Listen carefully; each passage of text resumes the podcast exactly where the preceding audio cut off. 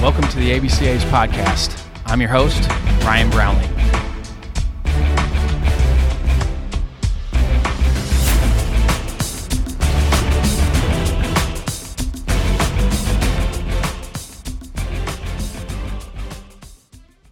This episode is sponsored by Netting Pros. Netting professionals are improving programs one facility at a time. Netting Professionals specializes in the design, fabrication, and installation of custom netting for backstops, batting cages, dugouts, BP screens, and ball carts. They also design and install digital graphic wall padding, windscreen, turf, turf protectors, dugout benches, dugout cubbies, and more. Netting Professionals is an official partner of the ABCA and continues to provide quality products and services to many high school, college, and professional fields, facilities, and stadiums throughout the country. Netting professionals are improving programs one facility at a time. Contact them today at 844 620 2707 or info at nettingpros.com. Visit them online at www.nettingpros.com or check out Netting Pros on Twitter, Instagram, Facebook, and LinkedIn for all their latest products and projects. Make sure to let CEO Will Miner know that the ABCA sent you. Now, on to the podcast. Two more weeks of on location episodes. This week we head to Enid, Oklahoma for the NJCAA Division II Championship. Enid is another bucket list location for a baseball fan. The NJCAA and the town of Enid provide a phenomenal student athlete experience. These interviews were going on during the tournament, so thanks to the coaches for sitting down with me. In this episode, we'll hear from Frederick's Rodney Bennett, St. John's River's Ross Jones, Lackawanna's Mike McCarry, South Arkansas's Cannon Lester, Lansing's Steven Cutter, Southeastern's Justin Schulte, and Heartland's Chris Razo. Congrats to Heartland for bringing home their first NJCAA baseball championship. My mother Candace was enrollment director there for a long time, so happy for her and the Hawks. Let's welcome everyone to the podcast.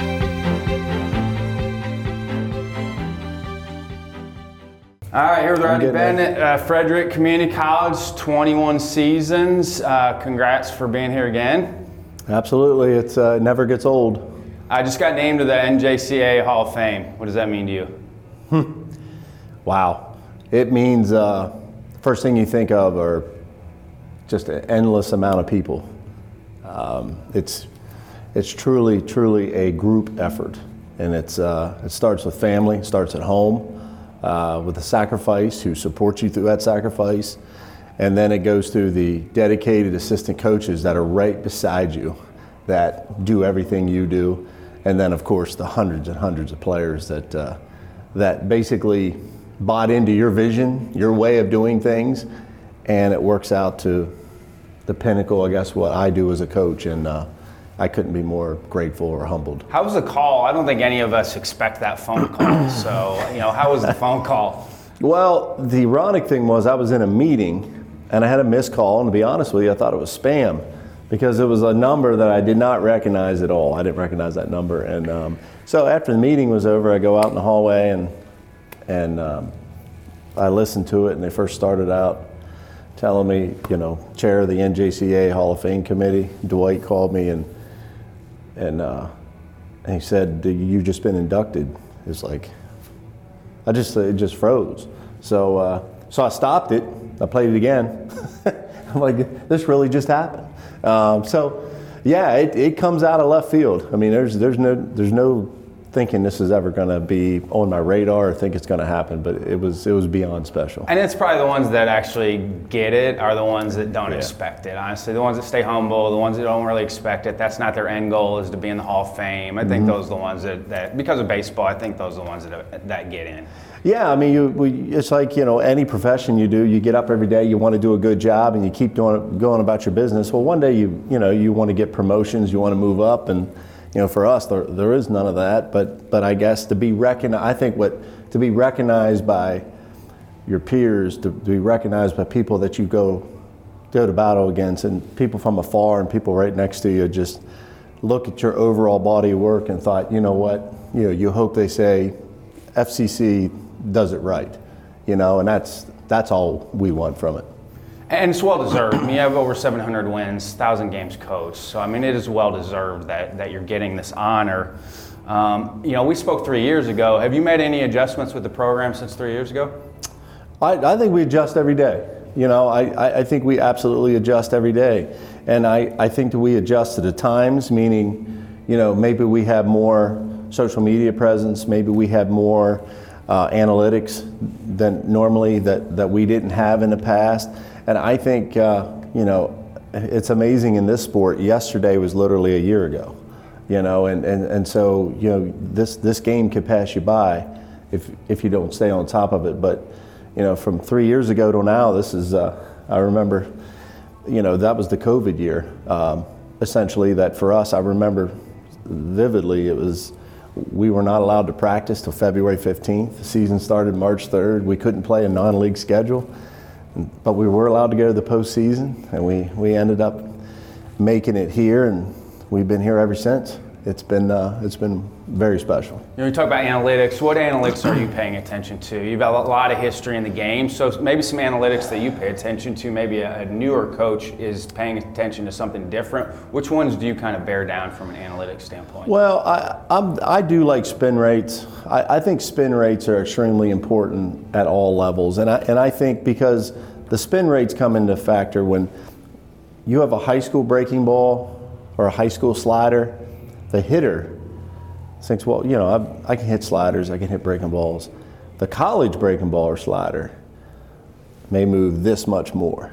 And that's the difference that some hitters really struggle with. So I think to me, I mean, there's a lot of things to go into, but I think, I, but I'm also a very simplistic guy. And, I, and I'm, I'm one of those very basic fundamentals, and, and for me though, the, the spin rate of what they have to get used to. Fastballs are fastballs, but the spin rates, uh, I, I think for me are. I think it tightens the tunneling up for the pitcher. You know, I think it allows them to see release point on their fastball and their breaking ball and their changeup. I think it tightens up the, the tunneling fact, which is why I think you see more strikeouts now because I think yeah. it's there's a lot more deception with this generation of pitchers because they're able to make those adjustments quicker as far as where they're releasing all of their pitches from, which makes it much harder on the hitter because yes. the first 10 feet they're reading it yes. and they're trying to guess where the ball is at the plate. Yeah, absolutely. I think that's where the biggest benefit is from a tunneling standpoint for the pitcher. Sure, absolutely.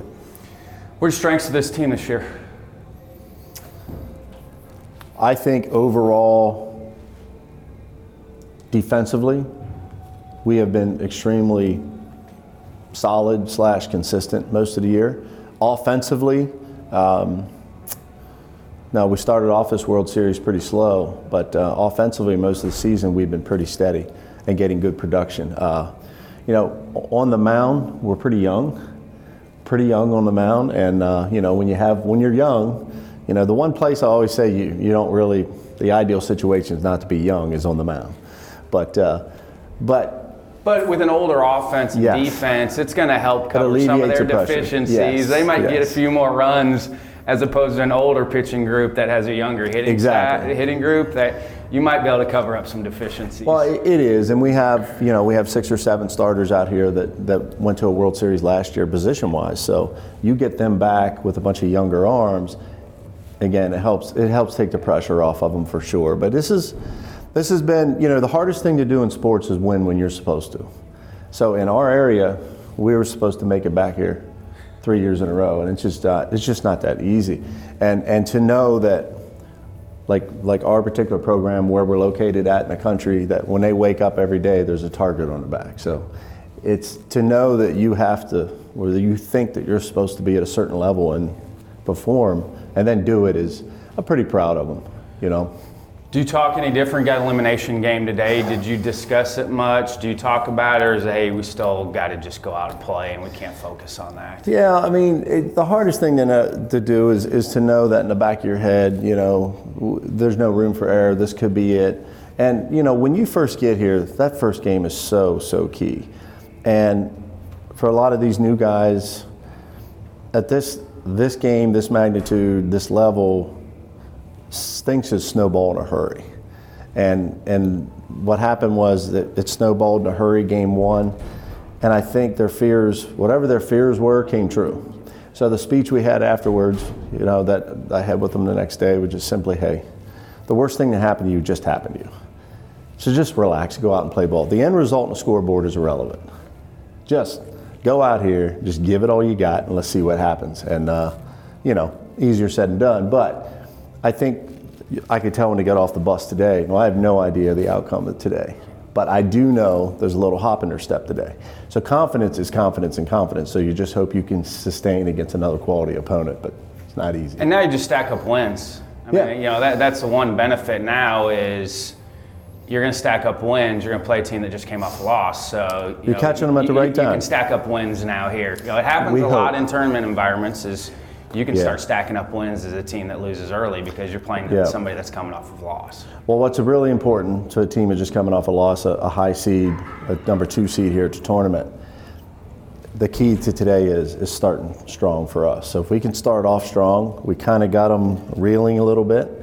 Um, you know, we had a good night's sleep after a win, and I'm sure if they're any competitive in them like we are, they didn't have a good night's sleep. So, so I, I think the last thing they want is to come out and we come out strong. So we hope that happens. The makeup of your roster, are you dealing much with the transfer portal with guys at four-year schools that are, are coming back? Are you dealing much with that? We just a little bit this this mid break. We we brought in four guys at mid break, and and that's the first time we had done that for a while.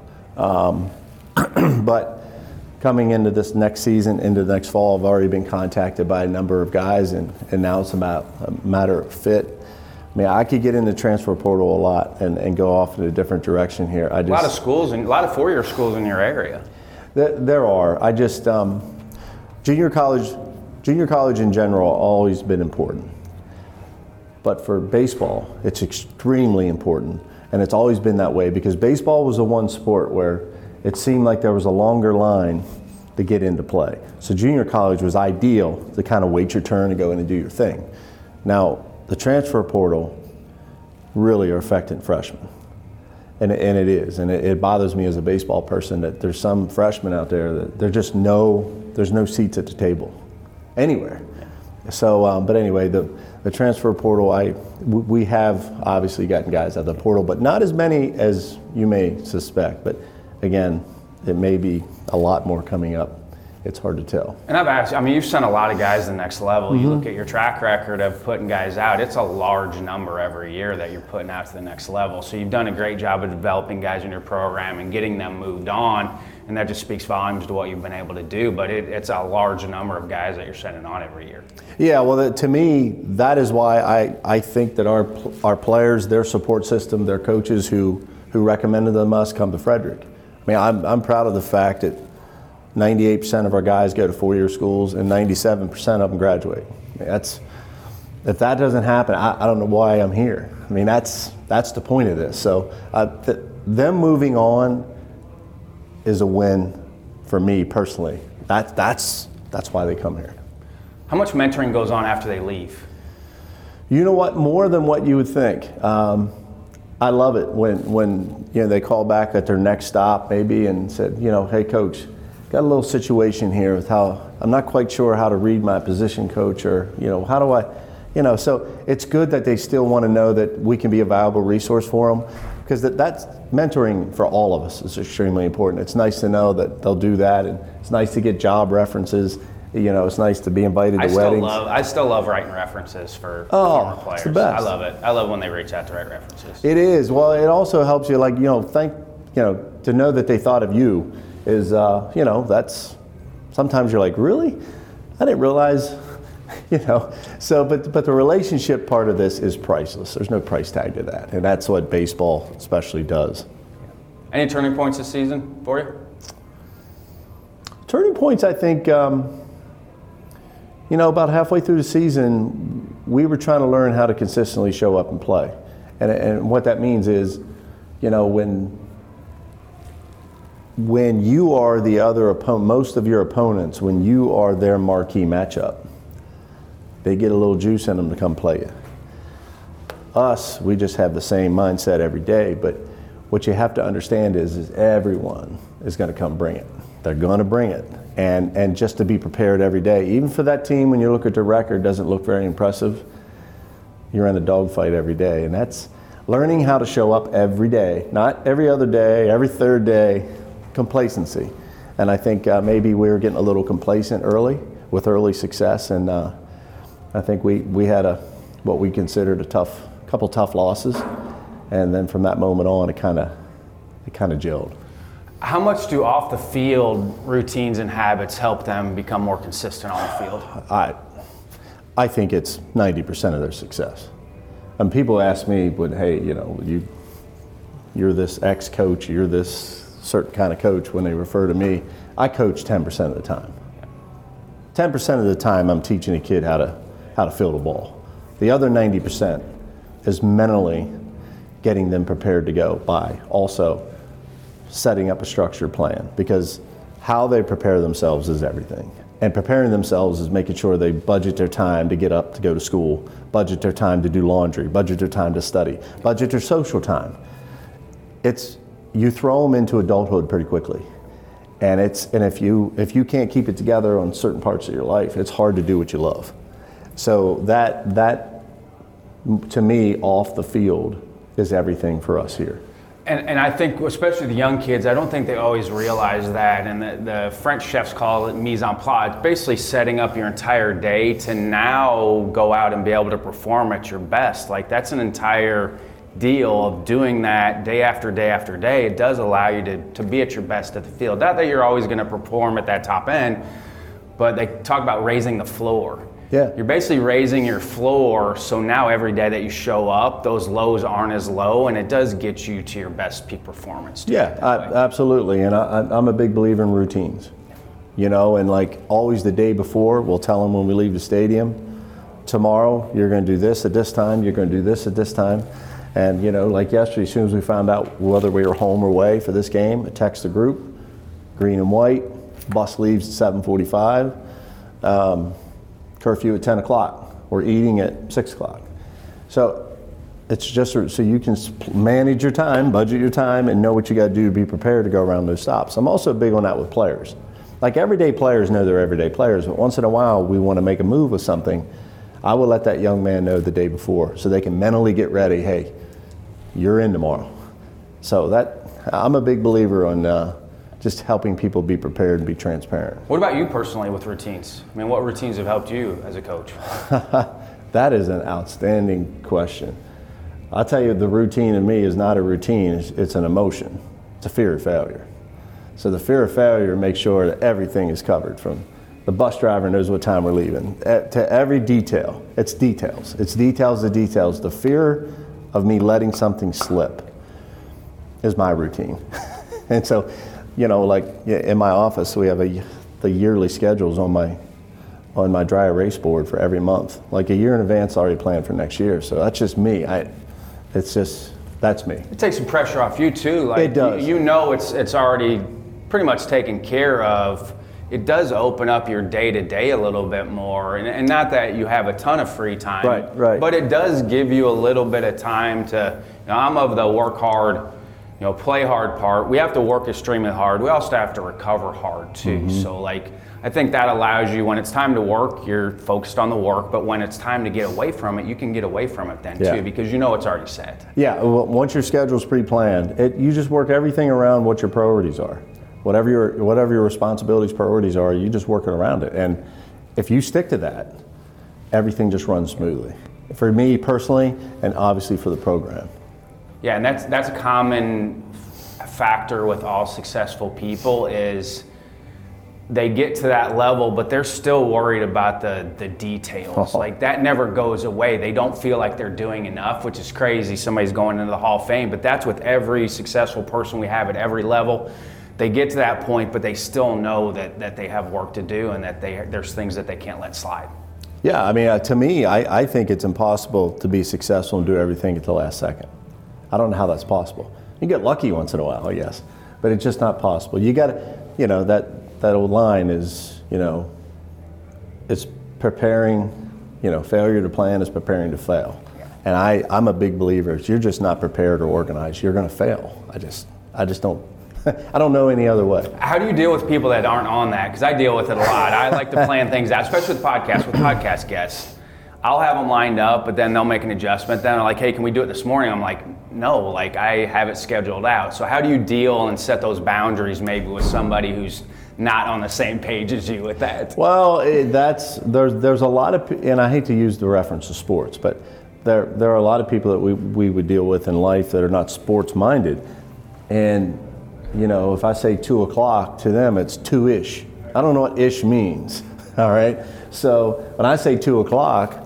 I'll be here at 1:50. 140. I'll be here at 145, and Well, I'm yeah, like, you and I were texting to set this up, and I'm trying Yeah, to, to get it going because I, I wanted to be cognizant of your time, but Yeah. also make sure everything's ready for you and we're ready to go. Yeah. So, you know, that text thread this morning, it was just trying to make sure that everybody's Yeah. on the same page. Yeah, I, absolutely. But I think you know, just like my father always instilled with me, he said, "Son, if you tell you tell someone a time, you're going to be there. You tell someone you're going to do something, do it. If you're not going to do it, that's okay. You just let them know."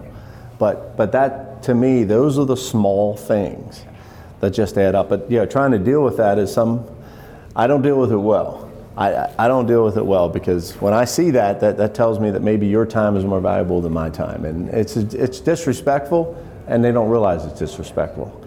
But That's a just is. golden rule thing. That's It is. treat people how you would want to be treated. So, Right. Well, it's again, it- okay because I was, um, you know, I, I, I was too long getting a coffee this morning. Well, I could care less about that. All I know Yeah, don't is get your coffee. Yeah, like, but- honestly, if. I was running late, and I, I was not late, but Yeah. for me, that 15 minute early window period, though stuff Right. would go away. Oh, sorry, I was late on the coffee. I'm not going to get coffee today. I'm going to go make sure I'm on time Right. for this. Exactly. And that's, but that's the, that's it. Someone, there's a little voice in your head saying, I'm going to have to pass on this because I have other obligation that I was supposed to be to. But yeah, that, to me though, that's, I think that is an extremely important trait for any coach.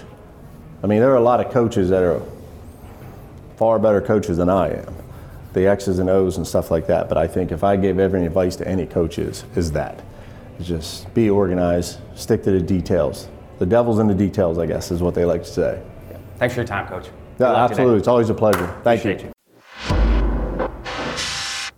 All right, here with Ross Jones, St. John's River, a head coach since 2008, also athletic director. Coach Jones, you and I go way back, so thanks for jumping on with me. No problem, Ryan. Good to be here. You, know, you guys have transitioned from Division One to Division Two, correct? Yes. How many years? This is our first year. Okay, so obviously it's worked out well.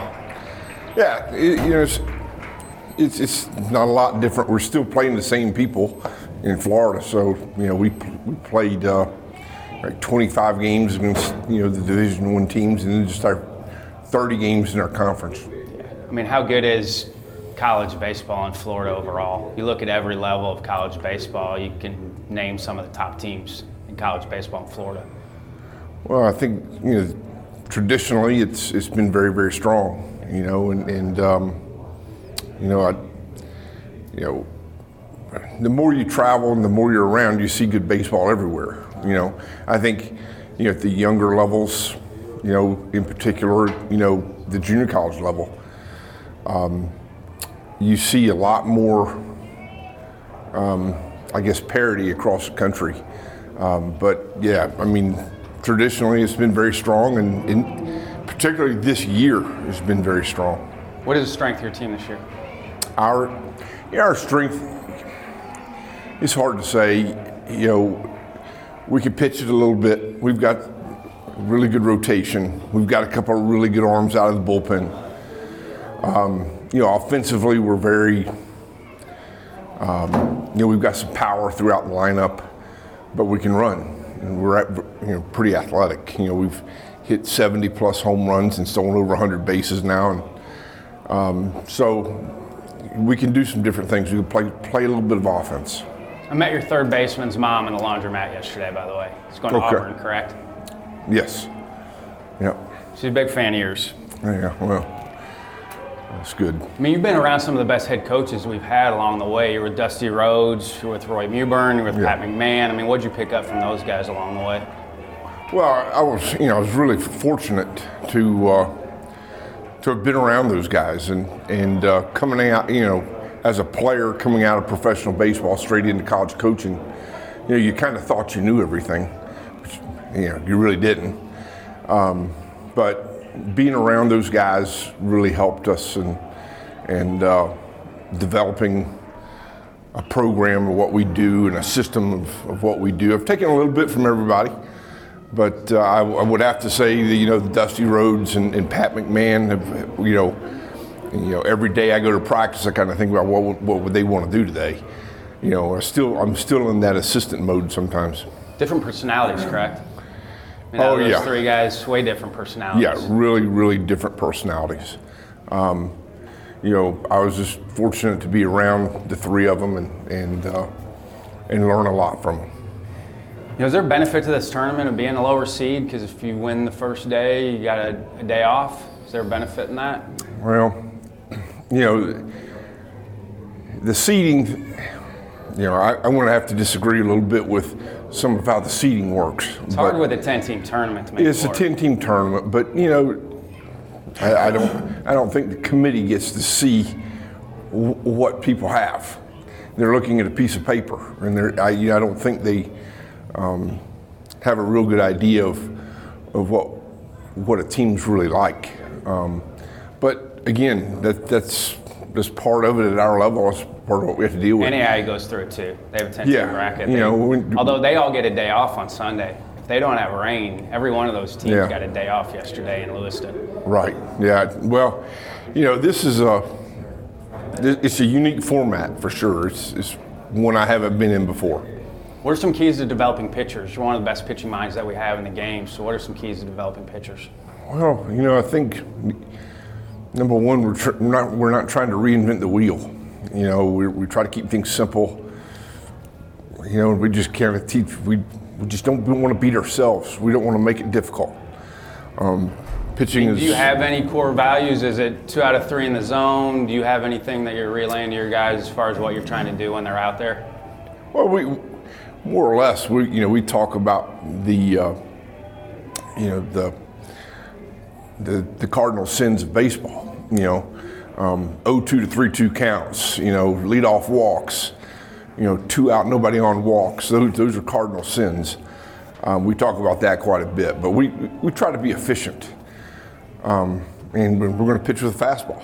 You know, uh, you see, you come out here and you see different pitching philosophies. You see a lot of 2-0 changeups. You see a lot of 3-1 breaking balls and stuff like that.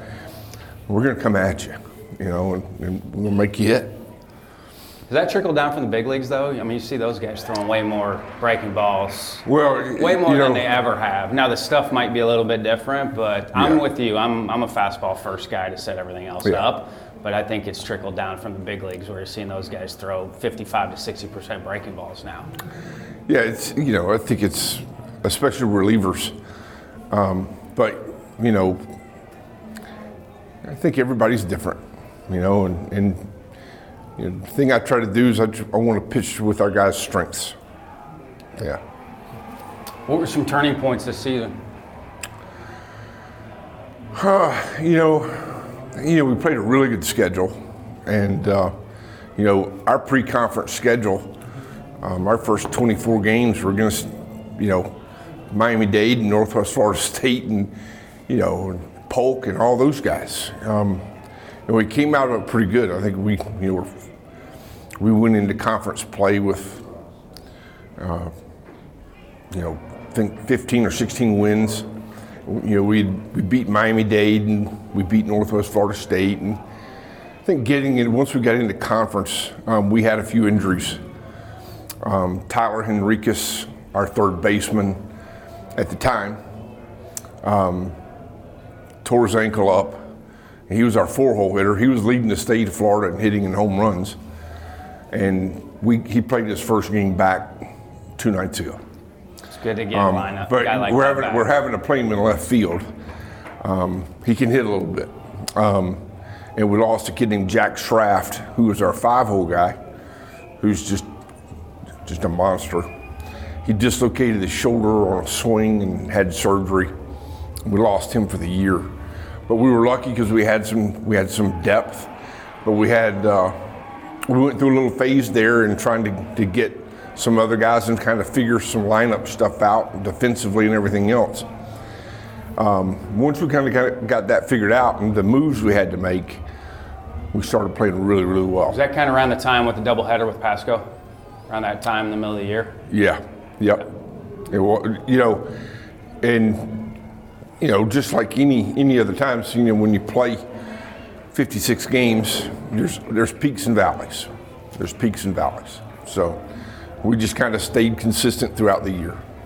You, know, You just- talked to Morgan much about his time at Illinois State with my dad and brother, your assistant. He was my dad and brother's bat boy from five years old. Yeah, he's- years. we've talked about Does that he have any Jim bit. Brownlee stories? Oh, you know, I, I've, I've had a few for him. Let's put it that way. Yeah, I remember the days back uh, uh, after a ball game in Evansville, Indiana, find a little hole in the wall tavern in downtown. DeLagues. Yeah, boy, I tell you what, we spent a few hours in there with your dad. Yeah, it was a long. That was a long time ago, you know. Those are some of my dad's best memories because he would take uh, basically an RV down to play golf with Coach Mewbourne. They called it the Transcontinental Oh, yeah. Golf Outing. So he would come down. He loved Coach Mewbourne. You know, just, Yep, that was one of his favorites in the game. So very good. Do you think Coach Mewbourne gets much credit for what he did at Vanderbilt? You know, the the administration at Vanderbilt at the time, they well, They- they you guys had they good teams. We played you guys every Yeah, year too, no and you always had good players. Right. But obviously, We if you, if you had some of the It was the- scholarship it was the depth deals back issues. then, yes. If you had some of the scholarship, what they have now, Right. The a- facilities, that's a, different thing. the facilities, the scholarships, and those types of things. You know, um, I, you know, I, as a recruiting coordinator, I always fought. You know, man, let us get our hands on some of this Vanderbilt grant money. You know, and they never would do it. They never would let us do it. And Roy, I was fighting those battles, and Roy was trying to fight battles on the end of trying to get a stadium built, and, and that was nonstop.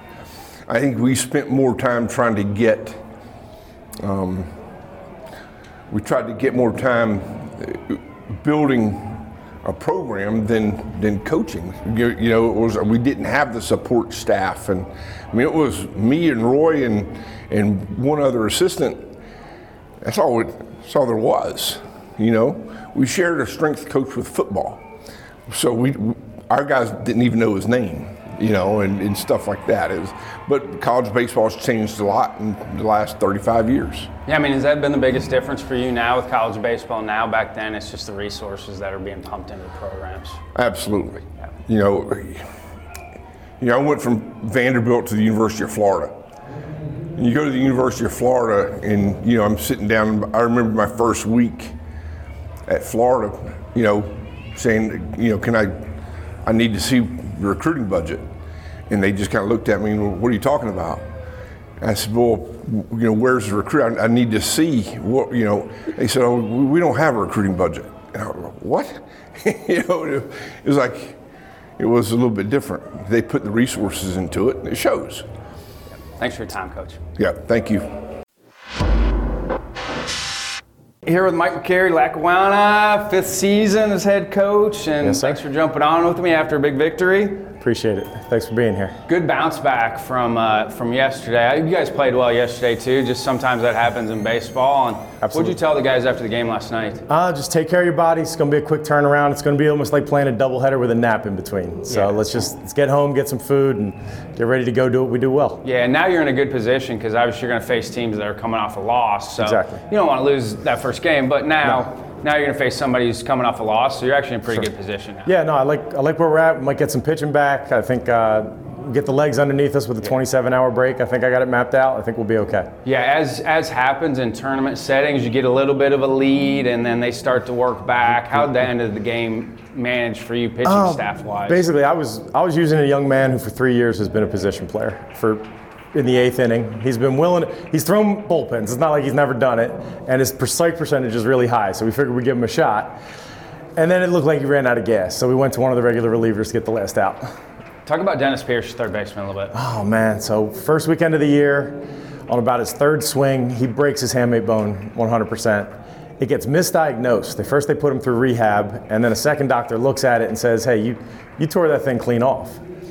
So like second week of April, they were like, "We can uh, we can do surgery on you, but no guarantee you'll play this year." And he said, "Well, if you just take the bone out instead of repairing it, does that mean I can swing whenever I can handle the pain?" And they said, "Yeah." He was swinging 10 days later, and uh, it still hurts, but he's he's gutting through it. I wish we would rewrite the protocol for hamate bone because everyone I've ever had, they take too long. It's like you Sure. know what it is. Exactly. Just go in there and get it out. Just go take it out. So he's been awesome. He he never wore batting gloves before now, but I talked him into doing it because sometimes during the game it starts bleeding. Does he? Does he have the padding? Like that's our- some of our guys would try to Just a put little bit, padding a right little bit of there. wrap around it, stuff Yeah. like that. So Yeah. he's working through it. What are some of the other strengths of the team this year? Uh, we can really run. I think plate discipline and running has kind of been the backbone of what we do. Uh, just kind of being able to create offense out of thin air tends to be what we, we excel at. You have a guy with 51 stolen bases. Yes. 54 now? Yeah, 54. Yeah. One, you got to get on to do that. yeah. I mean, how has he handled? Obviously, teams know he's going to run. How has he handled that? I'd say it's been different with more talented catchers behind the plate and some teams kind of queuing in on him. Um, what I told him to do is if you can draw two pickoff throws, that's as good as a stolen base to me. And that's what he's trying to do. So, Talk about the Colts Collegiate Baseball League a little bit. Coach, Colts Collegiate Baseball. oh, so uh, as soon as I stopped playing and uh, I did a year of high school coaching, there's a men's league called the Delco League down in Philadelphia. It's been around as long as the American and National League. Uh, Babe Ruth played in it, per legend. And uh, my great uncle, Danny Murtaugh, played in it also and managed in it before he managed the Pirates.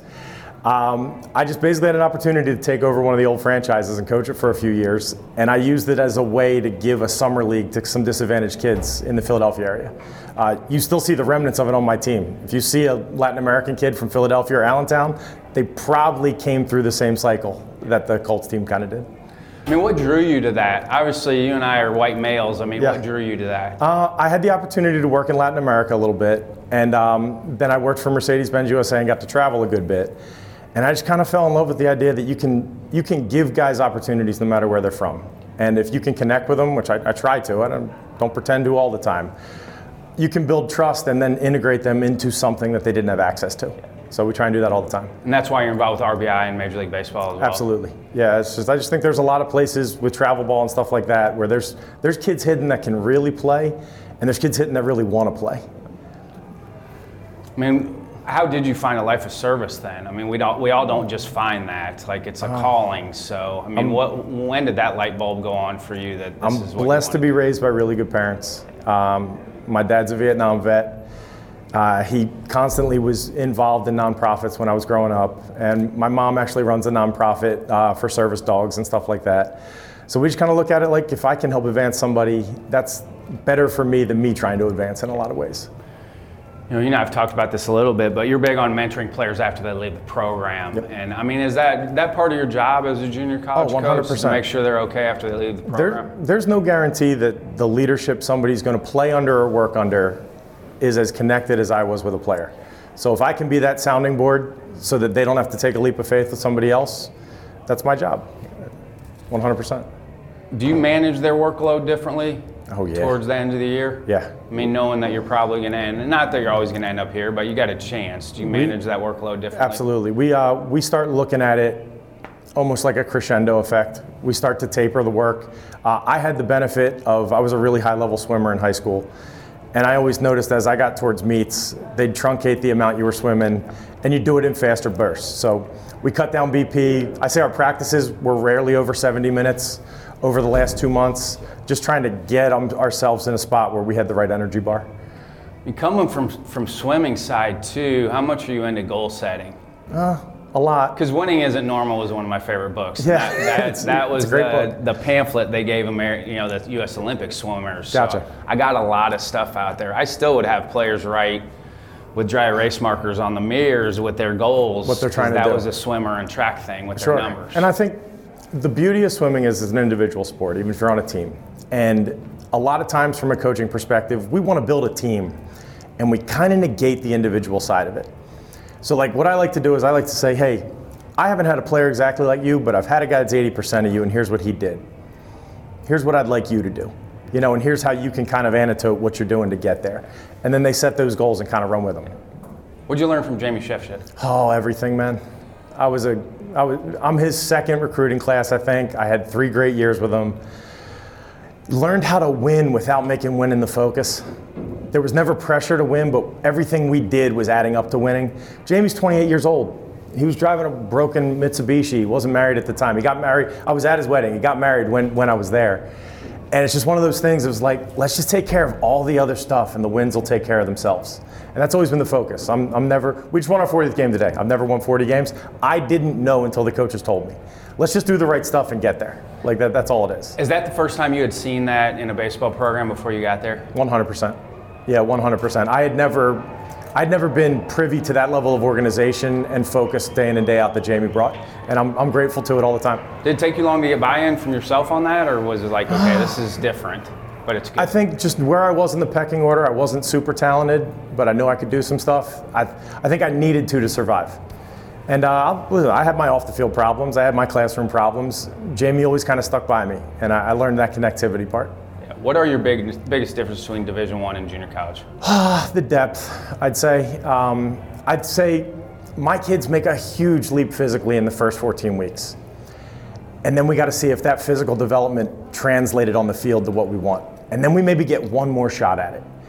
And I always say, like, if I focus on the individual, I'm going to walk a thin line between it being a winning program and an AAU program. I don't want it to feel like you're only here to get out of here.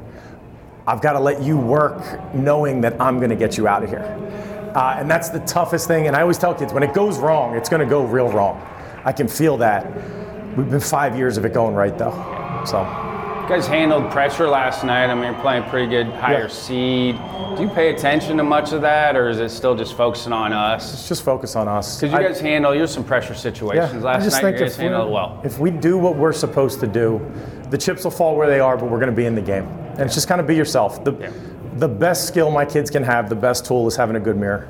Just know who you are, and, and we can ride with it. We'll be fine. I mean, you got off to a good start. I mean, does that take a little bit of the pressure off you guys Oh, to get yeah. off to a good start, especially in an elimination game? When there's proof of concept, you're seeing a 55 and 3 team, you're seeing 94 with ride up in the zone. You barrel a couple balls in a gap, okay, your chest starts to stick out a little bit. Maybe those guys who just nodded along and said they believe start to believe. You know, that's what you want. Any turning points this season? Whew. You know, we had a ton of injuries. We had a whole lot of, uh, we had some arm stuff, we had some mental health stuff, we had two hamates, we had a bunch of hamstring stuff. I think over Easter break, um, I scheduled, I was figuring we had a bunch of arms that needed work. It's our non conference bye. We went up to Rochester, which is about four hours away. And the next day we went to Avery Point out in Connecticut, another five hours away. And we came, it was actually closer to come back the five and go the four. There was no sleep. And we won three out of those four games with like 18, 19 healthy guys. And we, were, we had a lead in the fourth one. And it was just kind of like, even after we lost that fourth one, we all looked at each other and said, there's enough here. There's enough here, no matter when the chip, where the chips are, what's happening, that we can win baseball games for ourselves. With your mental health guys, what were they going through? What are they working through? Uh, just anxiety. We see it a lot now. Yeah, we talk about it a lot on the podcast. We had 75,000 suicides or 45,000 suicides just- in 2021. I think we end up with a bunch of kids who can't separate reality from the narrative that they built. And a lot of them have been told things through recruiting or just performance or whatever it may be. And they've built that up to an end point where they don't actually know what the physical present is. The more I can draw them back into it, the better we are. Yeah, yeah. yeah. Justin Schulte and I talked about that earlier. You know, social media is not a real place, but No. people put that realness, especially the younger age kids, like they Right. put a realness into that, and it's not. It's fake world. So we've got to try yeah. to help them work through that. And I think we, I'm only as good as the kids buying in and kind of helping each other. Yeah. You know, I'm just one guy. So. What will you do with the guys tonight to get them ready for tomorrow? Ah, we're going to go to a barbecue with our little league team. That's been so good to us this here. They, it's, they make it so much easier. They they make it so much more cost effective in a lot of ways. It's been fantastic. Uh, we'll watch some film, depending on who comes through. I'll send it to the phones. Normally, they end up in the same hotel room doing some stuff. And then we'll just take a deep breath and I'll lay out the itinerary for tomorrow so they know exactly what they're doing. Uh, we haven't played a whole lot of 7 o'clock games, so we haven't played a whole lot on the road, much less. So let's, hey, here's when breakfast's gonna be, here's what we're gonna do for lunch, here's the BP time. Let's go to bed knowing the plan for tomorrow. Do you guys have synergy? No, we do not. So you're, how are you making it work with the video stuff? Trying Um, online? yes. And that's what we did. We didn't have synergy, and so you can find Twitter stuff. Yes. You'll, get the videos from these games. Um, we have some synergy access. Heartland's a synergy team. You know, like so. There's there's some stuff we can piece together. It's really me just kind of sitting down and putting together the best five minutes of video, not to over inundate them in a lot of ways. Yeah. So when you're when you're breaking video down for guys, what are you trying to point out with an opponent, like opposing pitcher, opposing hitter, Uh, I, opposing I, hitter? I just want tendencies per count and sequence. I just want to kind of know what you can expect. Uh, a lot of times we'll look at it and say, hey, the descent angle's like this. Maybe we're not playing out in front as much. Maybe we're trying to play behind the ball. Just generalizations. And then with as much as we run, pitcher catcher timing. Uh, we want to know where that general zone is, where we can find windows to run. Yeah, I wanted to know ahead, even, two strikes, and then if it was different when guys got in scoring. How position. comfortable they are doing certain and what things. they went to, you Yep. know, what they were going to go to with guys in scoring Yeah, and the, the, the more we can educate them before we play on that, the less likely the adjustment takes multiple innings. Thanks for your time, Coach. No problem. rest. Thanks for having me, Appreciate you. Here with Cannon Lester, uh, South Ark Community College. Uh, fairly new program, correct? Yes, sir. Second year. Okay, first time here, obviously. Obviously, yeah, no Yeah. doubt, no doubt. We're excited to be here. How was it trying to build the program? Uh, it was tough. You know, I got hired in I think the end of April, and we had to play that next year. And you know, no no dorms, no cafeteria, no home field, and so um, it's a lot to deal with. But I think when guys are uh, when you're desperate, you can do a lot of things. And so we got some good guys in our program, and they probably had to play last year's freshmen, and they weren't. They shouldn't have been on the college roster playing every day, but they got to get those at bats and got to get those innings, and you know, it's kind of paying dividends this year, I think. For somebody who has to go through that, where would you start? Like if you had to go back, you know, three years, you know, where would you start? Would you do anything different, or telling somebody like, "Hey, this is where you need to start"? Yeah, I don't know. You know, I, I think you looking back and looking back the way we started, obviously we'd like to do some things different, but I think throwing us into the fire that quick, uh, getting in there, uh, we got the right guys in the door, I think, on accident, just because they were desperate, we were desperate. Um, everybody's kind of pulling in the same direction, and I think that's kind of been the difference between our program this year and last year, probably. Is that a common denominator for junior college programs? You're bringing guys in there pretty hungry. I, I would think so. You know, I think certain. I mean, you can look at our roster, and I think we've probably got two or three guys on our roster that got recruited by other teams. The rest of them, I was. We were the only people to talk to them. So I think knowing that, and they're all kind of going in the same direction. They kind of all have that in common. So that's been a common thread for us. What is the strength of your team this year? Um, I think just experience. You know, I, I think we've got we've got one redshirt freshman in the lineup. We've got one true freshman hitting in the four hole. Um, we, we've plugged in a couple freshman pitchers, but a lot of them have been around. A lot of them are a little bit older, and just you know having that experience. And they, um, we've gotten whooped a lot, and we've whooped a few people along the way, and we've been down a lot. And nothing gets too big, and nothing's too small. I think. W- Were there any turning points this season? I, I- I mean, I think there's a few of them. You know, we, we, we were probably hovering around 500 until about conference start. We split the first weekend. Um, and maybe, maybe coming up here, we came up here to Enid, um, four game series, and we swept. And uh, just on this field, and it's like, hey, remember this feeling, we'll be back. Um, swept those guys. And in our conference, four games in two days, like, not a lot of people you got to be tough to, to sweep conference series and i think we did it for about the next four weeks from there and then i think we went down to eunice obviously and during our you know 18 19 game win streak and beat them for the first time and that was obviously really big and you know we did it with probably our number five or six starter and that kind of showed like okay we're a little different than we were last year Is that benefit of playing a challenging schedule? You guys get to see it. yeah, I think so. You know, if you look at Region Two, um, it's really good up and down. Um, I'm from the top to the bottom. I mean, there's a new program in SAU Tech in Camden. I mean, they're rolling out a dude that's 88, 92, first with a breaking ball, and they're hitting balls over the yard. And, and there's a lot of good offensive teams in that region. And um, a lot of times too, our pitchers are really tough. We don't play at the biggest ballpark, and Region Two is not the biggest.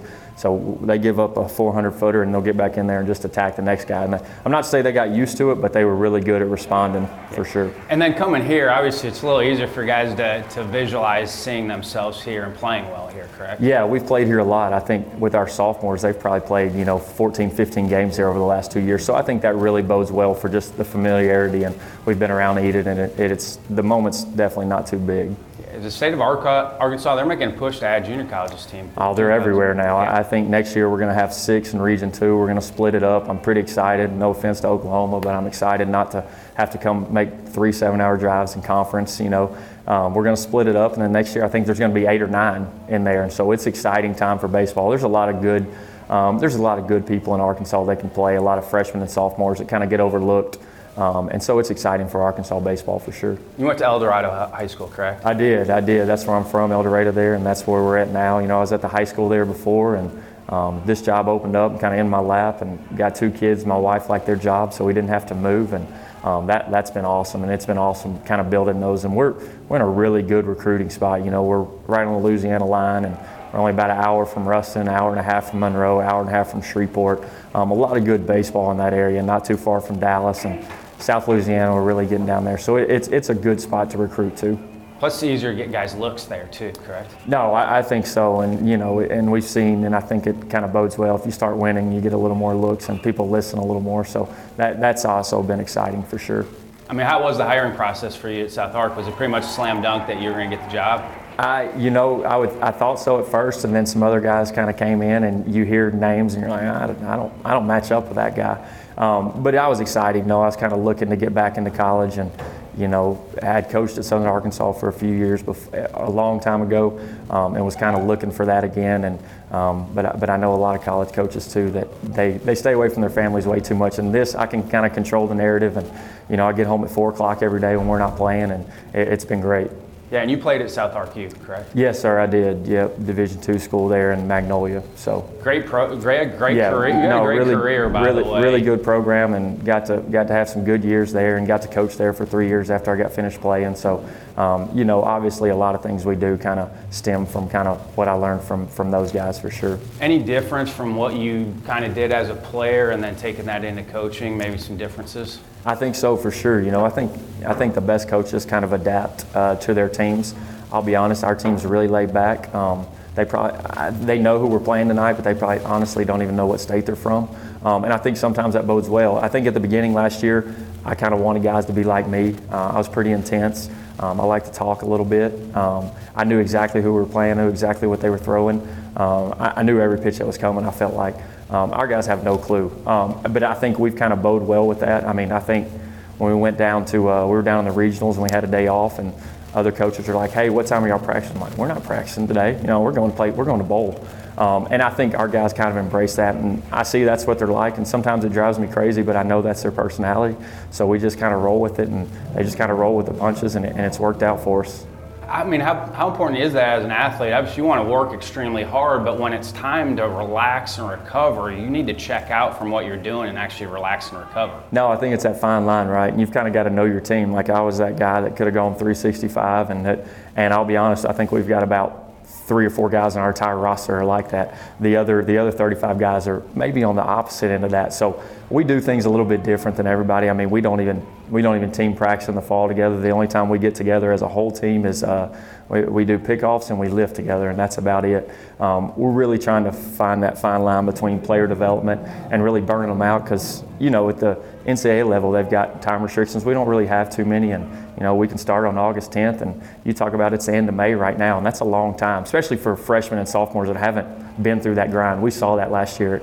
We got hit like a brick wall, and man, we take off a day, sometimes two a week, especially as the season goes on, and um, we're trying to find that fine line. And I think it's worked out pretty well for us so far. With your new guys, I mean, where do you start with your indie sessions with them, trying to fine tune some of the fundamentals? Yeah, we just start out with individual evals. You know, we just kind of on the I do all the offense, and Coach Hayden Dow, he's probably the separator on the pitching side.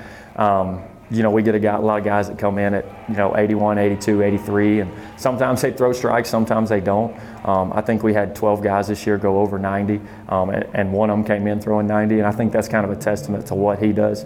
But, you know, he sits them down and he does a checklist, and um, same thing on the hitting side. I Just get to know them. Like, hey, do you know your swing? Do you know what you do well? Um, are you a guy that likes to get talked to? Guy? I used to be on the other end of it. Like I was gonna, we're gonna break everything down. We're gonna do, and now I'm on the opposite end of that. It's like sometimes the less they know, I think the better they are, and be a little bit more adjustable with what we do. And if they want to get into the weeds, we can get into the weeds. But I'm only going to get into the weeds with that one guy. Um, and you know, like I said, we're going to do those six on ones. We do those um, four days a week in the fall, and we meet together once or twice and do some BP on the field so they can get some D in. But for the most part, it's really getting to know them as an individual, really getting to do that stuff, and it's it's been pretty good so far. And not knowing the opponent, that's a little bit of a throwback approach pre-social media. Like you really didn't know who anybody else was. Now everybody knows who everybody else Yeah. is because of social media. No, that's what I think. It's got a fine line, right? When I was in high school, I saw way too many of our players get get beat before the game even started, and we kind of made a rule. It's like, hey, if I hear you talking about a dude on the other team, it better be that he's not very good. In a very nice way of putting that. If I if I hear you say how good he is, or you come back to the dugout saying that's the nastiest curveball I've ever seen, um, I'm gonna get on you pretty good. Um, we, we got to believe that we're the best, and uh, no, we're gonna respect our opponents, but we're not gonna give them. Uh, we're not going to give them much leeway, and we're not going to give them much credit. I used to talk to our leadoff hitter. I'm like, hey, I don't care if he's got good stuff or not. When you come back to the dugout, just tell the guys like he's just okay. Yeah, I was a big Jeter fan, and there's there's there's things out there that says he would always come back to the dugout and with an expletive and there tell how bad that guy is on the mound. So I, oh, we don't quite do that, but I kind of like that approach, and I, I like I like how he did that. Any pressure on you as a local kid playing a local college to perform well? I don't think so. You know, I'll be honest. Until about two weeks ago, probably half the town didn't know we still had baseball. You know, so um, I don't think so. You know, it's really been enjoyable, and the town's really been rallying around us lately. And hopefully, with that rallying cry, we can get a few more um, things that we would like to have that we think could take us over the top. Because I mean, right now this is fun, and but you know, to have success and be sustainable, I think that's hard. It's easy to do it for one year, and to like you know, we've seen programs around us do that, do it for one year, and then you look like they had never played baseball before. So it's just staying sustainable and just getting a few more opportunities and a few more resources to you know really help our guys thrive. What, uh, what about as a player, though?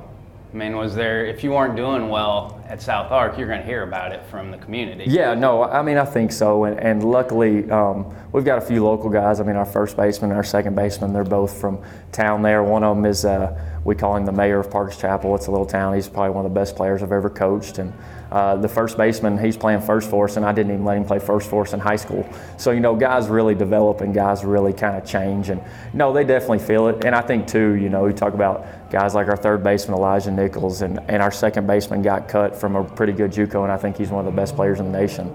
Um, so it's just, you know, you guys are going to put pressure on themselves, and I think it's up to us as coaches to kind of realize who you need to put pressure on um, and realize who you need to pull back and kind of tell them how good they are. And hey, man, you're good. Like, let's go, let's go to work. How do you nurse a kid like that? They get cut from a program, they're going to come in with some baggage. How do you kind of nurse and, and massage that ego a little bit? Like, hey, you're a good player. I know it didn't work out there, but you're a good player. Yeah, you know, I'm trying to keep him from going and working a $40,000 job at the local refinery. Like, it's between us and them, and I don't have any scholarship money to give you, but I can give you an opportunity. And, you know, he came and tried out for us, and after his first swing, I, you know, I just looked at our assistant. I said, "Well, we just found our four-hole hitter," um, and, and, so that was really exciting. And it's just, I think we do a fine line of. Um, our guys enjoy coming to the ballpark. You know, college baseball can be a grind, and I think if you ask any of our 38 players whether it's a grind, um, I'm afraid 95% of them are going to say no. And a part of me that hurts me a little that's bit. Positive. But any anytime somebody says it's a grind, I think they don't like they don't enjoy yeah. what they're doing. Yeah. Like I completely tune out someone that says, "Hey, this yeah. is a grind." It means you're probably in it for the wrong reasons. Yeah. No, and our guys really enjoy coming to the field, and they still, after however many days we've been together, they still enjoy seeing each other and being around each other. And you know, 90% of our kids, I'd say, are really good kids, and the other 10% they kind of fall in line because they kind of have to. You know, so I, our guys really enjoy being at the ballpark. They have fun. Um, so we kind of live on the edge a little bit. Some people might say it's bush. We kind of stay on our guy, but we have fun. Um, and, and, I really, and if you if you've ever been in a four-game series and you've played back-to-back days and you're in Oklahoma and the wind's blowing out 40, um, you got to have a little bit of humility to you, and you got to be able to. And we were tough last year. That's what we. I can't tell you how many times the first two days we would get 10 runs, the next two days we'd come back and split. Um, and, I, am not sure if that's good or bad, but that resilience has kind of wore off into this year's team for sure. Yeah, from a mentality standpoint, you better bring energy in a four-game series in, in two days. Like you have to. If you can't, you're going to get pounded. Yeah, that's what we just. Hey, the fourth game, it's like, hey, who's going to be the toughest? Who's going to have the most energy? You know, who's going to be the most resilient? And what position player is going to step up and pitch good today? It's kind of what it was last year, and this year we've kind of been able to expand that with our pitching staff. But we've done a good job finishing series this year, and that's been probably the biggest difference between last year and this year's team. How was your indie ball experience? It was good. I loved it. You know, I you know signed with the Giants and had an elbow injury and never got to play an inning and um, played for Mike Pinto and the Southern Illinois Miners and you know I saw you were at Evansville for a while and um, Frontier League alums. Yeah, I. Uh, the ballpark's really cool at Evansville, but I hated hitting there with that white building in the back. I think I had two hits there. Just don't there. face the left-handed Yeah, I think there. I had two hits there in my career, right? And so, but no, it was great. You know, I played at Marion. They don't even actually have a team in the minors anymore, but um, had a great host experience, and those people were actually in my wedding. They're like my grandparents now, and uh, I loved every second of it. And I tell everybody, I would have kept playing if it wasn't for, you know, having a wife and kids on the way. And it's like, well, I better go find a semi-real job. Um, so no, I loved it. I loved every second of it. Thanks for your time, Coach. Thank you, Ryan. Steven Cutter, Lansing, second year and also second appearance here at the World Series. So congrats again, Coach. Thank you. Uh, it's not supposed to be this easy, is it? No, no, not at all. It's uh, it's it's been incredible, but at the end of the day, it's a lot of people behind me. So. Have you adjusted anything from last year and what you guys did last year? Yeah, we've we've adjusted a lot. We when we arrived last year, we kind of find out what we needed to do, and then we built from there. And our recruiting class is a little bit bigger, a little bit stronger, and um, you know we focus a little bit more on the things that really make a difference. So yeah, it's it's been a big adjustment from year one to year two for sure. I mean, what were your thoughts coming out of here last year after you were finished? I thought we didn't have guys that threw hard enough. Uh, we weren't uh, strong enough, and I thought we were still, even though we focused on it a lot with mental performance, I still felt like we were a little mentally weak. And so those were those are big adjustments. In the mental performance area, it's it's really hard to measure that until you're into the fire, and then uh, so you don't necessarily know when you're doing a really good job preparing them until they're in the fire. And, and so we, we came away last year with a lot of information. We were able to use that, and it, it's certainly helped for this season for sure.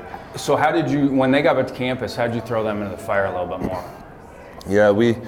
We really, one of the first things that we did is when we started in August, we, we were able to play a 28 game fall schedule. And we started playing mainly Division One baseball teams.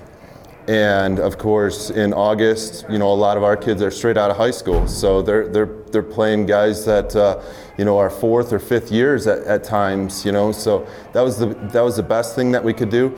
As we've transitioned through here a little bit, we've we've wondered how much that applies because that's August and September, and we're talking about like May and June at this point. But I think it was extremely valuable. So physically, then, did you adjust lifting then for yeah. this year too? So we we brought brought in our own strength and conditioning coach. That was the first thing that, that we did, and then we hired our own registered dietitian. So then she uh, did a great job of keeping our boys in line and providing them with a absolute wealth of information on what they should be doing, what they shouldn't be doing. And then when we'd go on road trips and stuff, she'd provide them with, we'd provide her with an itinerary and she'd provide them with what they needed to have. Uh, our dugout is filled with the same stuff. And um, we have an InBody machine at our college, and so that was another thing that we're able to track. As soon as they get on campus in August, we have them get on it, and we can tell how much muscle they have in the left leg, right leg, ankle, what, whatever it might be.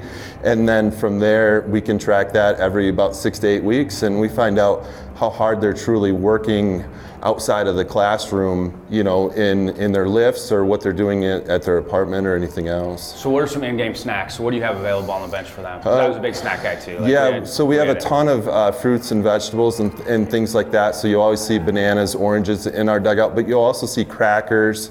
Uh, you'll see peanut butter. You, you'll you'll see a, a whole mixture of granola bars. You know, some things that are really good for them. Some quick energy things. You'll also find those. Some sometimes those get misconstrued as bad, but sometimes that quick energy is is Yeah, really gummy important. bears. I mean, yeah, the absolutely. nutritionists that I've talked to, Yeah. they're Yeah, talking about which you would never, but we, we've to get quick stuff in. We've they're talking about gummy seen some of our outfielders actually run faster after eating gummy bears. True story, unbelievable. So then, to get ready for tomorrow, what'd you feed them tonight? Um, so we're very scripted on what their meals are, uh, and and just somewhat depends on what time we play in the day. Uh, super dependent. So. Um, their meals are, are 100% scripted out just by on what time of day we play. This morning we played really early, so we had to, to move some stuff around. But yeah, it's it's it's one of those things that makes a huge difference in how they play, especially in a game that typically lasts you know three hours. It's a long duration. Still with your same pregame stuff. I saw no in and out. Still, you know, have you adjusted any of what they're doing for that time period? We're using more the, of the audible this year. so we went to music and we started that in August and with really a couple pieces of music and getting them to lock in for you know three minutes. And then we started working more on trying to get them to focus for about 10 to 13 seconds at a time. So beyond the music piece we, we work really hard on just getting them to focus.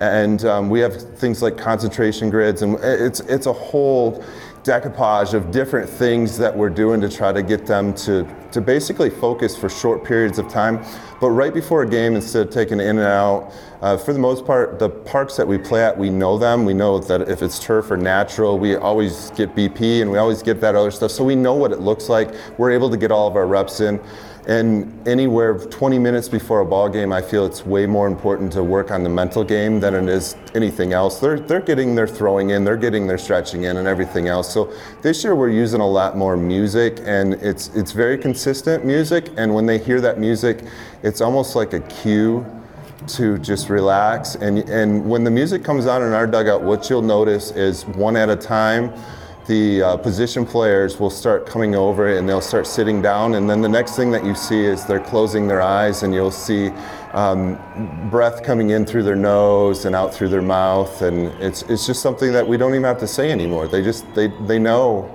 you know what's next. It's a chef thing. They call it mise en place. They basically lay all Mm-hmm. their ingredients out. It's the same thing with routines. And by the way, if you go to a minor league game or big league game, they're not taking it in and out before the game. They take it before batting practice. Right, right. They get their arms up and they take their in and out Yeah. before BP. So it is more of a pro model with that. Mm-hmm. And it does kind of eliminate it, it limits some of the extra volume that guys get for in and out too. It saves a little bit of wear and tear on the arm also. Yeah, and that's a big thing for a cold weather state team like ours, where at times we're we're playing 10 plus games in a week. You know, so it's a lot. What's strength of your team this year? Our hitting, you know, I say all the time, hitters that hit the most hit the most, and they also play the most. And in baseball, you see that all the time with guys that are hitting are going to play. Uh, we focus on hitting. We have a pro model for for our hitting, and that is something that we um, we truly believe in. That's a process we believe in, and we stick to it. And we hit a lot and that is our main focus. And sometimes you'll see we might have a couple errors on the board, and and you, you know I'm like, well, we we don't uh, we we get our fair share of indie work in, but not like some other teams, you know. But we we hit, and and it's been good. I mean, we're top two in the country in total offense this year, so. You know that success leaves clues a little bit. We know we're on the right track with that. You did a great job extending your lead today. Yeah. You know, is that something you talk about with the guys, to like get a lead and then try to tack onto it? Because you did a really good job extending your lead today. Yeah, anytime you have a, a high powered offense, you know that you've got some really good odds there, and hitting super contagious to begin with. So if, um, if we can do that, we're, we're always looking to do that. And we've had a lot of crooked innings this, this year, and, and as you know, anytime you you're getting crooked innings, it's, it's, it's a good thing, but it, it is somewhat humbling to, to be able to do what we've done this season and and as you know, circling back a little bit to, to be able to come back again in our second season, it is it's a gift that you know this is is really a gift and it's uh, it's incredibly humbling for sure. Advice for a coach that's trying to get to maybe a level they haven't got to before, what would you have for them? You have to be able to give 100%, and to be able to give 100%, you've got to be willing to go all in on what you're trying to do as, as a coach. And um, that's, that's by far the most important things. You, you see people trying to do different things, and, and they've got this thing going or that thing going, and at the end of the day, you might be given 60% of this or 40% of that, you know, this job, that job. Uh, to really be able to, to do special things, you need, need to be able to give 100% at what you're doing. You know, back to the funnel for your guys, besides concentration grids, because it, it's a lot of 13 to 15 second funnels in a game where check out, check back in. Mm-hmm. What are some other things that you've added in to help them develop that concentration? Because they don't need a lot of it, but when they have to concentrate, it's time to get locked into what they're doing. And and so we've had to adjust. What we built in the fall, we had to completely adjust in the spring because of the clocks. And and at our level, it's really hard because we do not have clocks on the field. And so we're going off an umpire's feel, and their feel in every game is a little bit different because some guys will let things roll, and some are are right on it, and so it's extremely hard. And we don't have a clue what that clock is. So we had built in things for our position players and our pitchers uh, with things that are pre-built on the field and where they're at, and and that was a big play. Love it. So we so, so Get back so- to the funnel. We got yeah, some distractions And going so it, with our hitters and stuff, we were we were using the foul poles and um, the, the, the right field pole, you would see every hitter go into the right field pole if they're in the right right frame of mind and feeling good. They might have fouled something off, or the, but you're you're seeing them go to the right field foul pole, left field foul pole, leaving things behind. That was a big Brian Cain thing. We bring all that stuff in, and then pretty soon we're getting strikes called, and we're like, oh my gosh. Pitchers were the same thing. You would you would see a lot. You still see our pitchers doing it, but it's it's um, cut down now. It's abbreviated now. It- it's it's the big leagues now too. Those guys have had to abbreviate what they're doing too. But they have clocks, and that's the difference. so it's really, really challenging. So around those lines, we still have things um, that were built in for all of our position players, all of our pitchers. It's just somewhat abbreviated at this point. And then as we go through the innings, w- we have some words that will start dropping in innings. Um, and, and we have uh, things in our dugout that aren't just signs to put on a t-shirt. They actually mean something. And I'm not taking away from anything like uh, that anybody else has in their dugout, but I'm just saying that we've got a few words in there that actually mean something to them. And sometimes we just direct them to, uh, hey, take a look at this again. And it's amazing how much you can get people to pull on the rope the same way when uh, you start showing them like this is how you can do really well in tough environments you know? Did you develop that in the fall? So some of those special meanings to the team, did you develop those throughout the fall? yeah we developed them as the team kind of grew. Um, it wasn't a standard that i had in place and it's you know this is what we're going to do this year. It was more um, as the team grew mortar was a big word for us. We, we built a wall had kids write uh, their names on bricks and different things and uh, they, they built a wall at our stadium and, and that's looking at that now that's that's pretty cool for sure. Um, but we, we we teach them you know about those kind of things and, and how uh, you know how mortar isn't all created equal. It's, it's it's all dependent on how you mix that mortar you know how how solid that mortar really is. And then it's also dependent on the the bricklayer that's putting it on there. Are they putting enough mortar on there you know? And so we do those different things to kind of get them to think outside the box a little bit. And then pretty soon you're you're seeing mortar signs in our dugout you know just different things. I'm like all right let's roll with it you know Okay, your team picture's in front of a plane. You have a plane on campus? we do So is that, I know you guys are the stars, so does that have any meaning for y'all with the plane? Yeah, we have an aviation department at LCC, so we're fortunate with that. So, yeah, Do you have any guys going into that program? we don't, we don't, at least not yet, not yet. But it's it's we're incredibly blessed. We have a helicopter, we have different things, and of course, uh, word gets around, around on that stuff. And I've got people ask me, you, "Are you taking the helicopter to uh, coaching showcases?" And I'm like, "No, no, it's junior college." I'm, I'm not, but yeah, uh, incredibly fortunate with that too. Yeah, for sure. Thanks for your time, Coach. Congrats again. Appreciate Thank you, it. Ryan. Thank you, sir. I appreciate it. All right, here Justin Schulte, 16th season at Southeastern, but was at Mount Mercy before that. It's 23rd season overall as head coach. Justin, thanks for jumping on with me. Appreciate it. You know, we go way back. Um, you know, you were one of the first guys I met when I got to Iowa, so we do go way back. I have a lot of respect for the program that you've built at Southeastern. Talk a little bit about how you manage some of your resources. You don't have some of the resources some of the other schools, and you've done a, a great job. You've built an elite program there. Yeah, it's been, you know, I always, we talk a lot about where there's a lot of good names in the Midwest, JUCOs, and, you know, when people start talking about those names, we're usually not at the top of that list.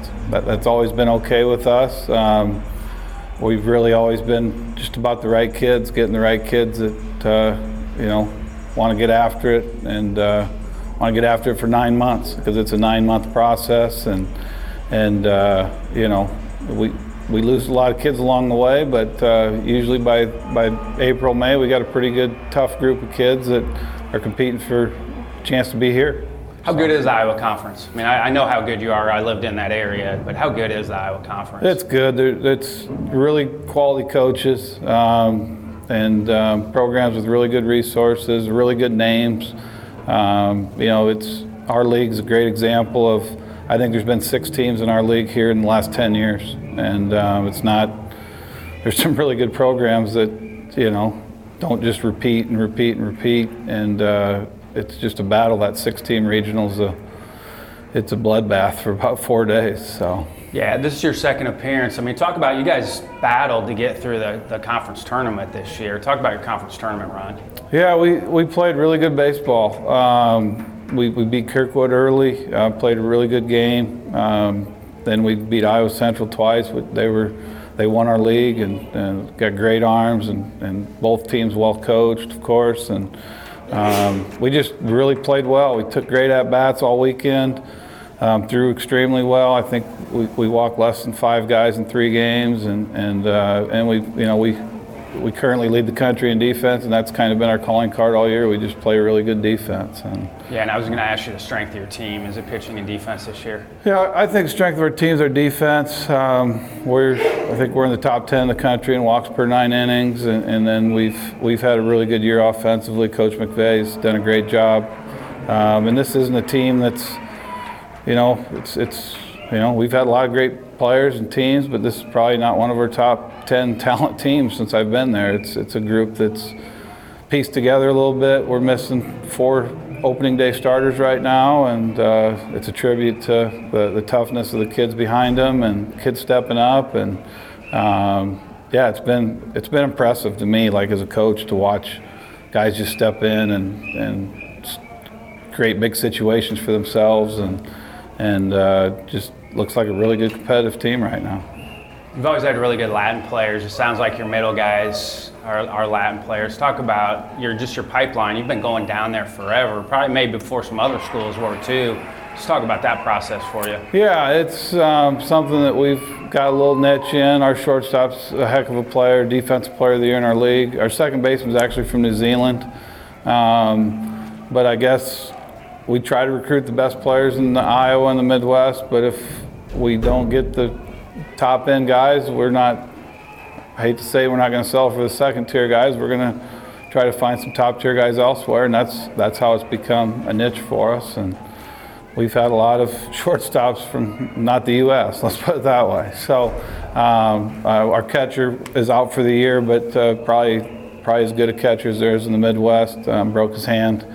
Uh, with 15 games left in the year, and um, Caleb Wolf filled in there and done a great job. wasn't even a catcher at the time. Um, that's how.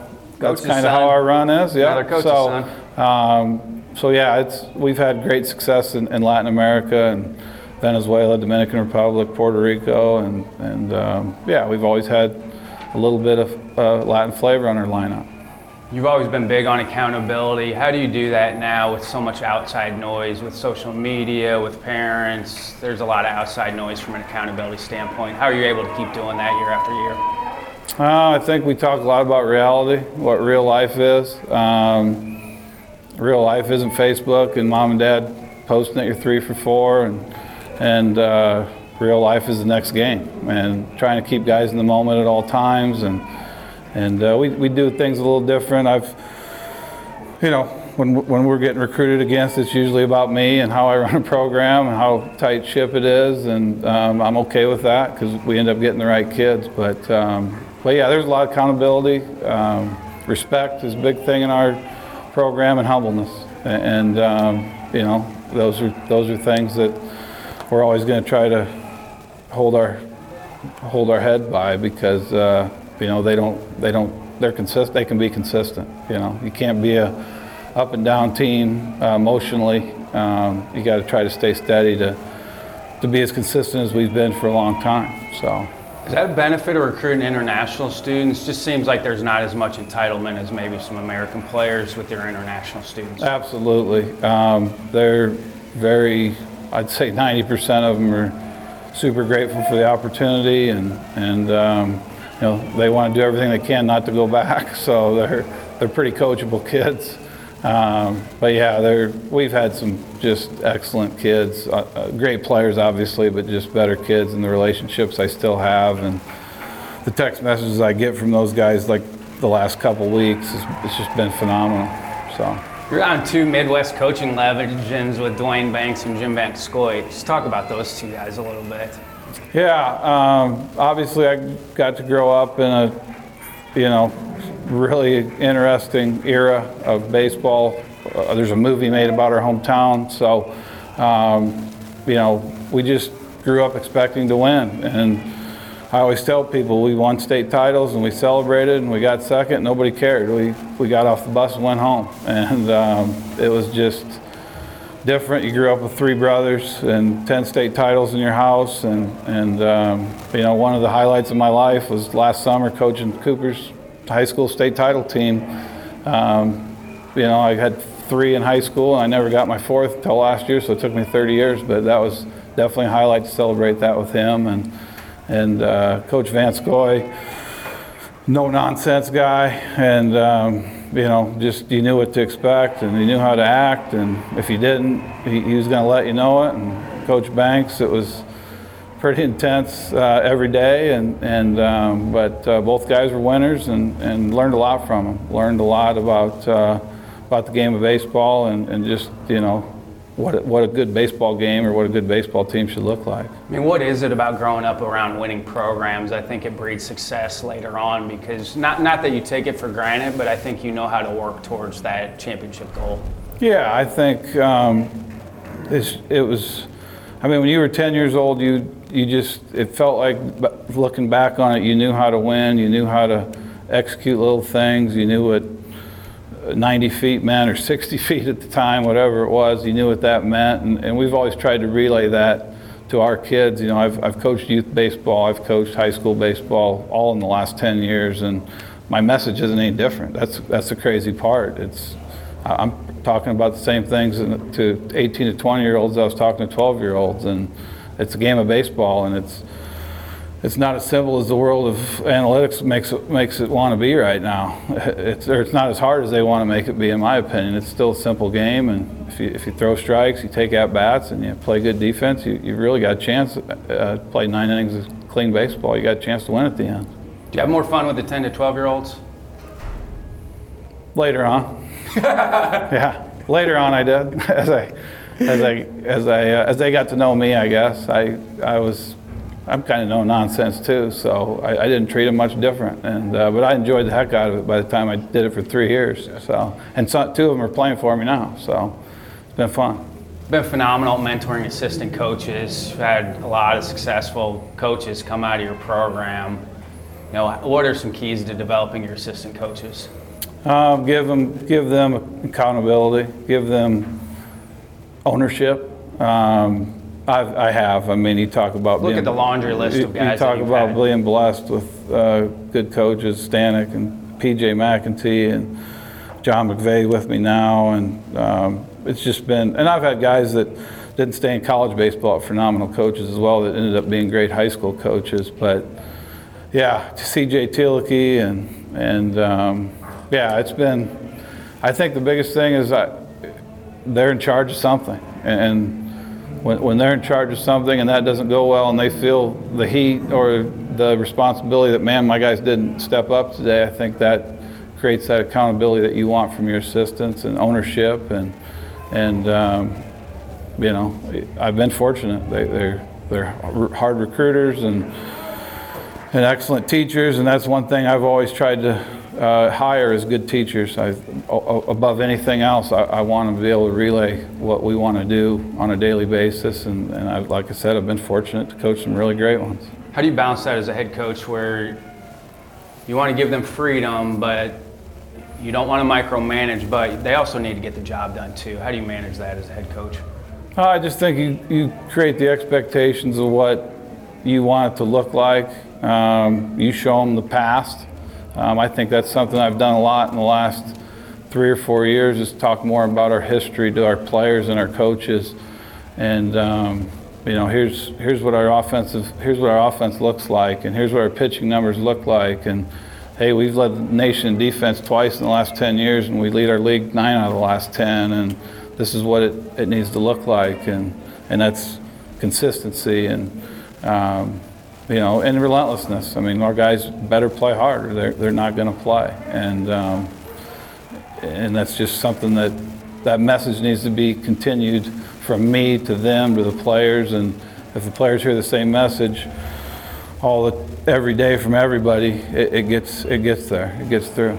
And as part of that, not taking that for granted, I mean, you've been there 16 years, so some of these kids were just born. You're getting into that age where they weren't even born, where you do have to tell them about the program. You're proud of your program. You have to kind of tell that history of the program because they don't know the history of the program. That's a great point, and I, with about three years ago, I, I felt like I was taken for granted, and I really started emphasizing some things within our program. Um, you know, I, I put every kid that's ever started every position and their numbers and and combined them and posted them, and then our guys got to see and I made them ask questions about individual players and just different ways to kind of relay that history, and I, it helped a lot. And um, now we've built a team room in our office, and it's got all kinds of history and former players and pro players and Division One and all, all region, all Americans, and, and now it's, it's, it's there every day. The history's there every day because the hardest thing to convince kids is winning's hard.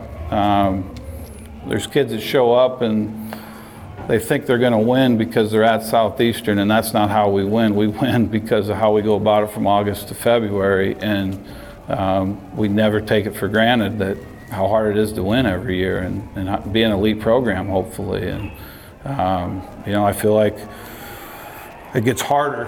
It gets harder with social media and everybody telling them how good they are. You know, it's it's frightening to win the first game of the World Series, and these guys get a day off and have to hear how great they are, and you know, hopefully they show up tonight and play well, but and understand they're not as good as they everybody's telling them they are. They still got to play the game. So. Was that hard for you? You're so humble to get out of your comfort zone. I'm sure it's difficult for you to talk about the history of the program because you are so humble. Did you have to get out of your comfort zone a little bit to, to get to that point? Yeah, a little bit. Um, yeah, a little bit because I've always just worried about August 15th or whenever the guys get there, and that's that's the only concern. We don't worry about what we did last year and five years ago and 10 years ago, and and you know, but that message of we're only going to be as good as we are today. Um, it, it, has to be there every day. Like we have to get better at practice every day. The biggest game of the year is the, is the next game on the schedule. Uh, I've never been. I hate talking about rivalries. I hate we don't have rivalries in our program. We don't have big games in our program. Um, I heard Anthony Gillich say this a while back on a podcast. Every game's game seven, even in the fall, and I've adopted that. Well, my son's playing for him, but I've adopted that a little bit as well. And and um, you know, because junior college baseball is different.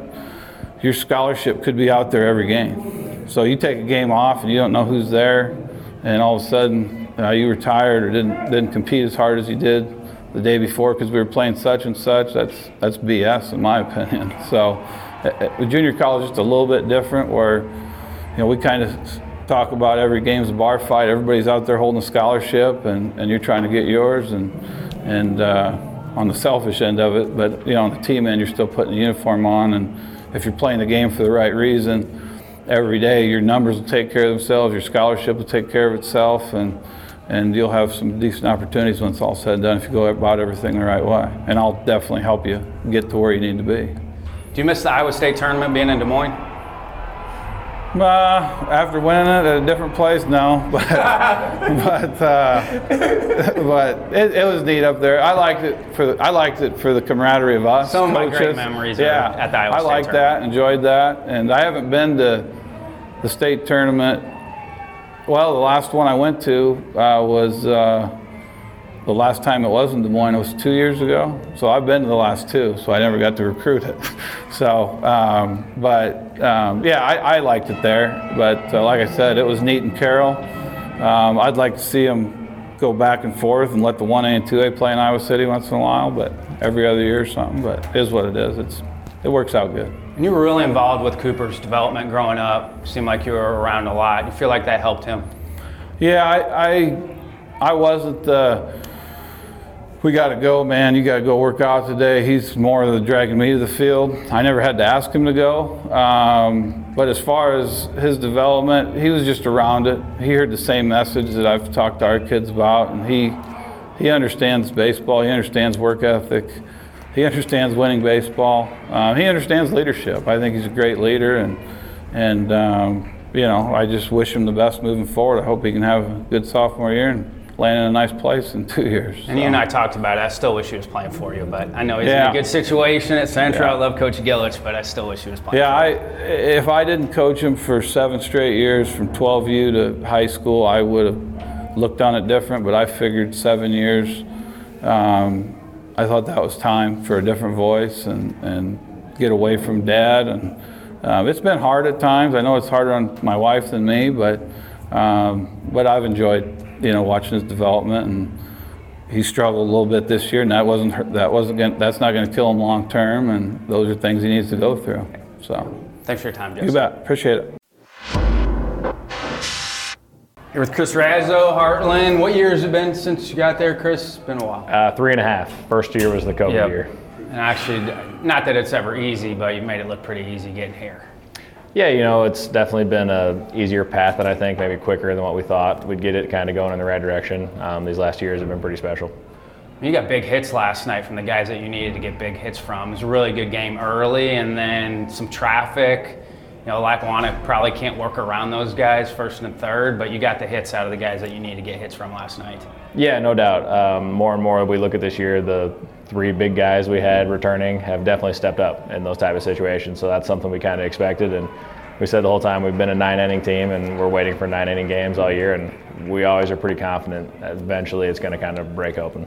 How do you balance that though, where it's you know you're going to probably be there, but you can't rely on that too. It would be nice to get out front a little bit. You know, is there that kind of blending of like we can't wait around, we don't want to put pressure on ourselves, but we also can't wait around either. Yeah, it's been an interesting group. You know, usually every team either is an early team or a late team, and with this group, it's been we've had games we score 10 runs in the first inning, and we have games like last night where we just kind of wait around and hang out and feel it out. Um, we're confident in either direction. I think it's been one of those things. This group's just kind of adapted to whatever the game vibe kind of is. We ride with it. We, we necessarily don't always set the tone, and we just kind of see what the other team's style is, and then we just adjust to it. What'd you learn from last year's experience? Uh, I think the biggest thing is our guys returning knew what to expect. I think from a coaching standpoint, we didn't really change much on our philosophy with everything. Uh, I think last year's group was getting here was the goal, and I think this year's group we really emphasized, hey, it's all about just getting there again because we know what make or breaks once you're here, and it's just clean baseball. And so I think that's kind of been the biggest thing is they know what it takes to win and what it takes to lose here. How do you handle that with your new guys coming in? Because obviously they weren't here last year, and, and maybe not that there's entitlement, but maybe they think it's going to be a little easier than, than what it actually is. Yeah, I think the biggest thing was with our sophomore group and those main core guys we had returning. They're a very special group of guys from the message not being anything other than, hey, this is hard work, this isn't guaranteed. And, and I think they set the tone with our new guys where the new guys almost felt like there was a different type of pressure to return, not necessarily a, hey, this is going to take care of itself. Uh, it was more of a, hey, we have to step it up or we're not going to reach the goal. I mean, you do have some pieces back from last year. Looks like you have a little more team speed this year than last year. Yeah, um, we added some pieces that definitely helped that. Um, TJ Williams is arguably the fastest kid in the country. I mean, being five foot three, you probably have to be to play this game. Um, so he makes us look a lot faster, and we do recruit that type of kid. We want the undersized speed guy. I loved last night. You're down, you're still running though. I mean, is that the mentality to Like, just keep playing regardless what the scoreboard is. Yep, our, our philosophy always is play our game. We just play our game, which our game again is work at bats, steal bags, dirt ball reads, just kind of do the little things. And if you have some talent and do the little things, that's a recipe for success.